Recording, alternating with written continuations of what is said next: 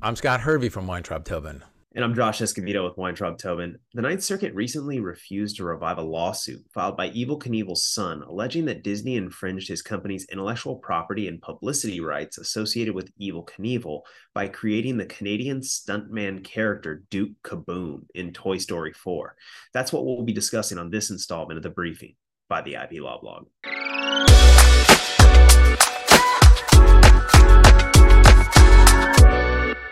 In October 2021, Evel Knievel's son, through his company K&K Promotions Inc., filed suit against Disney, claiming that Disney's creation of the Toy Story 4 character Duke Caboom, a Canadian motorcycle stuntman, infringed the company's IP and its publicity rights associated with Evel Knievel.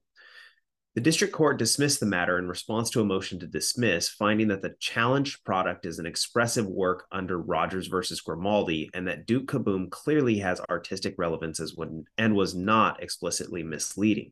If this sounds familiar to you, it's because we discussed the motion to dismiss previously on the briefing. But Knievel's son was obviously displeased with the ruling, so he appealed to the Ninth Circuit, hoping the appellate court would revive his case. Much to his chagrin, he learned that he does not have a friend in the Ninth Circuit. I think that's a fair statement, Scott. The Ninth Circuit essentially echoed the district court and found that the Rogers test applied to the case, that Caboom did have artistic relevance, and that K and K did not allege sufficient facts to show that the character was explicitly misleading as to its source. The Ninth Circuit stated that the explicitly misleading test imposes a high bar that requires the use to be an explicit indication, overt claim, or explicit misstatement about the source of the work. In evaluating whether the use of a mark is explicitly misleading, the court considers the degree to which the junior user uses the mark in the same way as the senior user and the extent to which the junior user has added his or her own expressive content to the work beyond the mark itself. The Ninth Circuit found that neither consideration was met by K and K in this instance. For starters, the Ninth Circuit found that, unlike Evel Knievel, Duke Caboom is a fictional character in an animated film about toys that come to life. The Ninth Circuit also found that Disney added significant expressive content to the mark to make it different from Evel Knievel. Right. For example, Disney created a character with a different name, appearance, and backstory from Evel Knievel. Disney never suggested that Evel Knievel was involved in Toy Story 4, and Evel Knievel was never even mentioned in the film. For these reasons, the Ninth Circuit found the dismissal under Rogers was appropriate. The court also addressed the district court's dismissal of the right of publicity claim. Uh, remember, this case was filed in district court in Nevada, so the court had to analyze Nevada's right of publicity laws and right of publicity defenses, including the transformative use defense, which is recognized in Nevada.